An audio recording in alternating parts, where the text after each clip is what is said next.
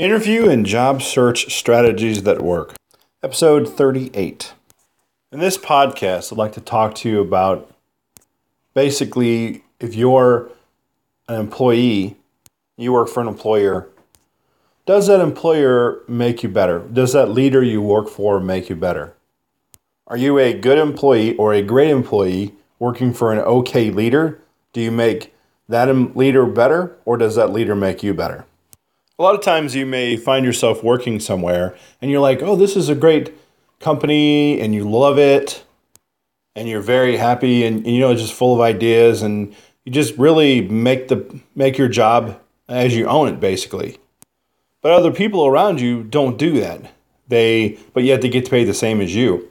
And i know that could probably make some individuals feel a certain way because here they are oh doing x amount of work but the other person who's doing the same exact job but is is getting the same money but isn't doing as much work or doesn't care about it or doesn't perceive to be caring about it. You know they take take shortcuts in their work etc so the leader's job in that case is to of course help the team be better.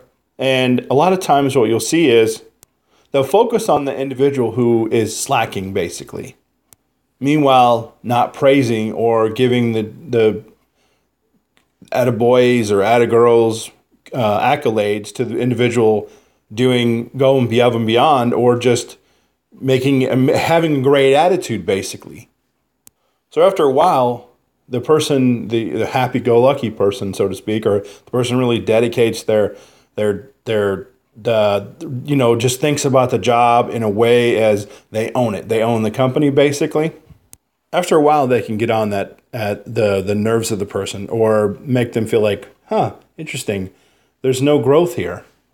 So in that regard, the the employee makes the the manager or actually in this case the leader's job better, not the other way around. If that leader, I, I heard this podcast a couple days ago on Packet Pushers, an individual whose name is Michael uh, Bushong talked about, and actually I agree with it. I've thought about it a long time, but he, it's it's nice to just see another person actually talk about it. And that is, if the leader leaves, you know, does the team change? Is the team dynamic change if the leader leaves? Does the leader make the team better, or does it make it? Does is there no change? In that regard, the leader it's it's not really a good leader, you know, because uh, he mentions on the podcast like, yeah, did you do a good job as a leader? And the leader's like, yeah, I did a good job. But how do you know? You know, you don't. Some in some cases, unless the person above that leader, or in this regard, person below, because as I said, everybody, uh, the leadership works for the team. So it's a top down process basically where you have all of the people, the, the worker bees, basically, doing all the work. They work, I'm sorry, the, the leadership, the, the worker bees are at the top.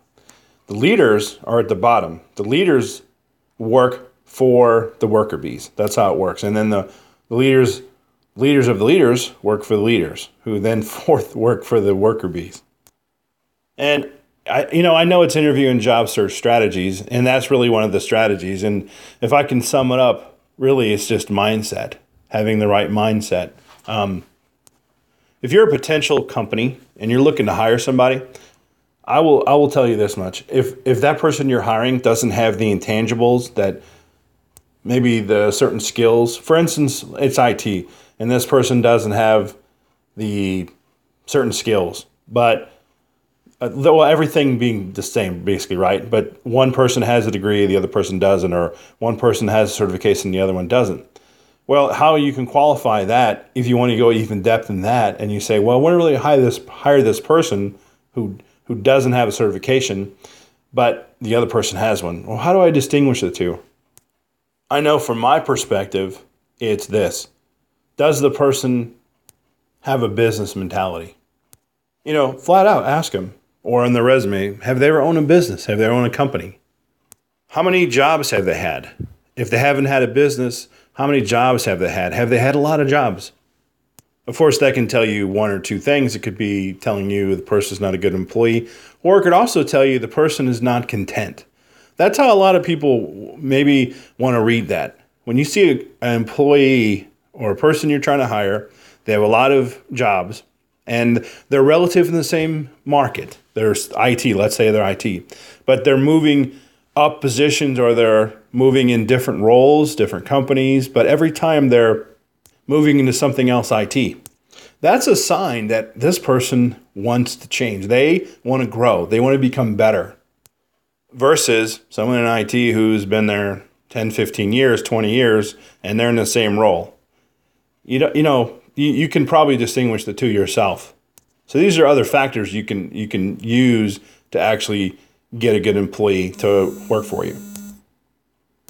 So I'd like to thank everybody for listening to this podcast. Hope you liked it. And uh, any re- comments, yeah, this is Anchor, so just respond on Anchor, like send me a message on Anchor.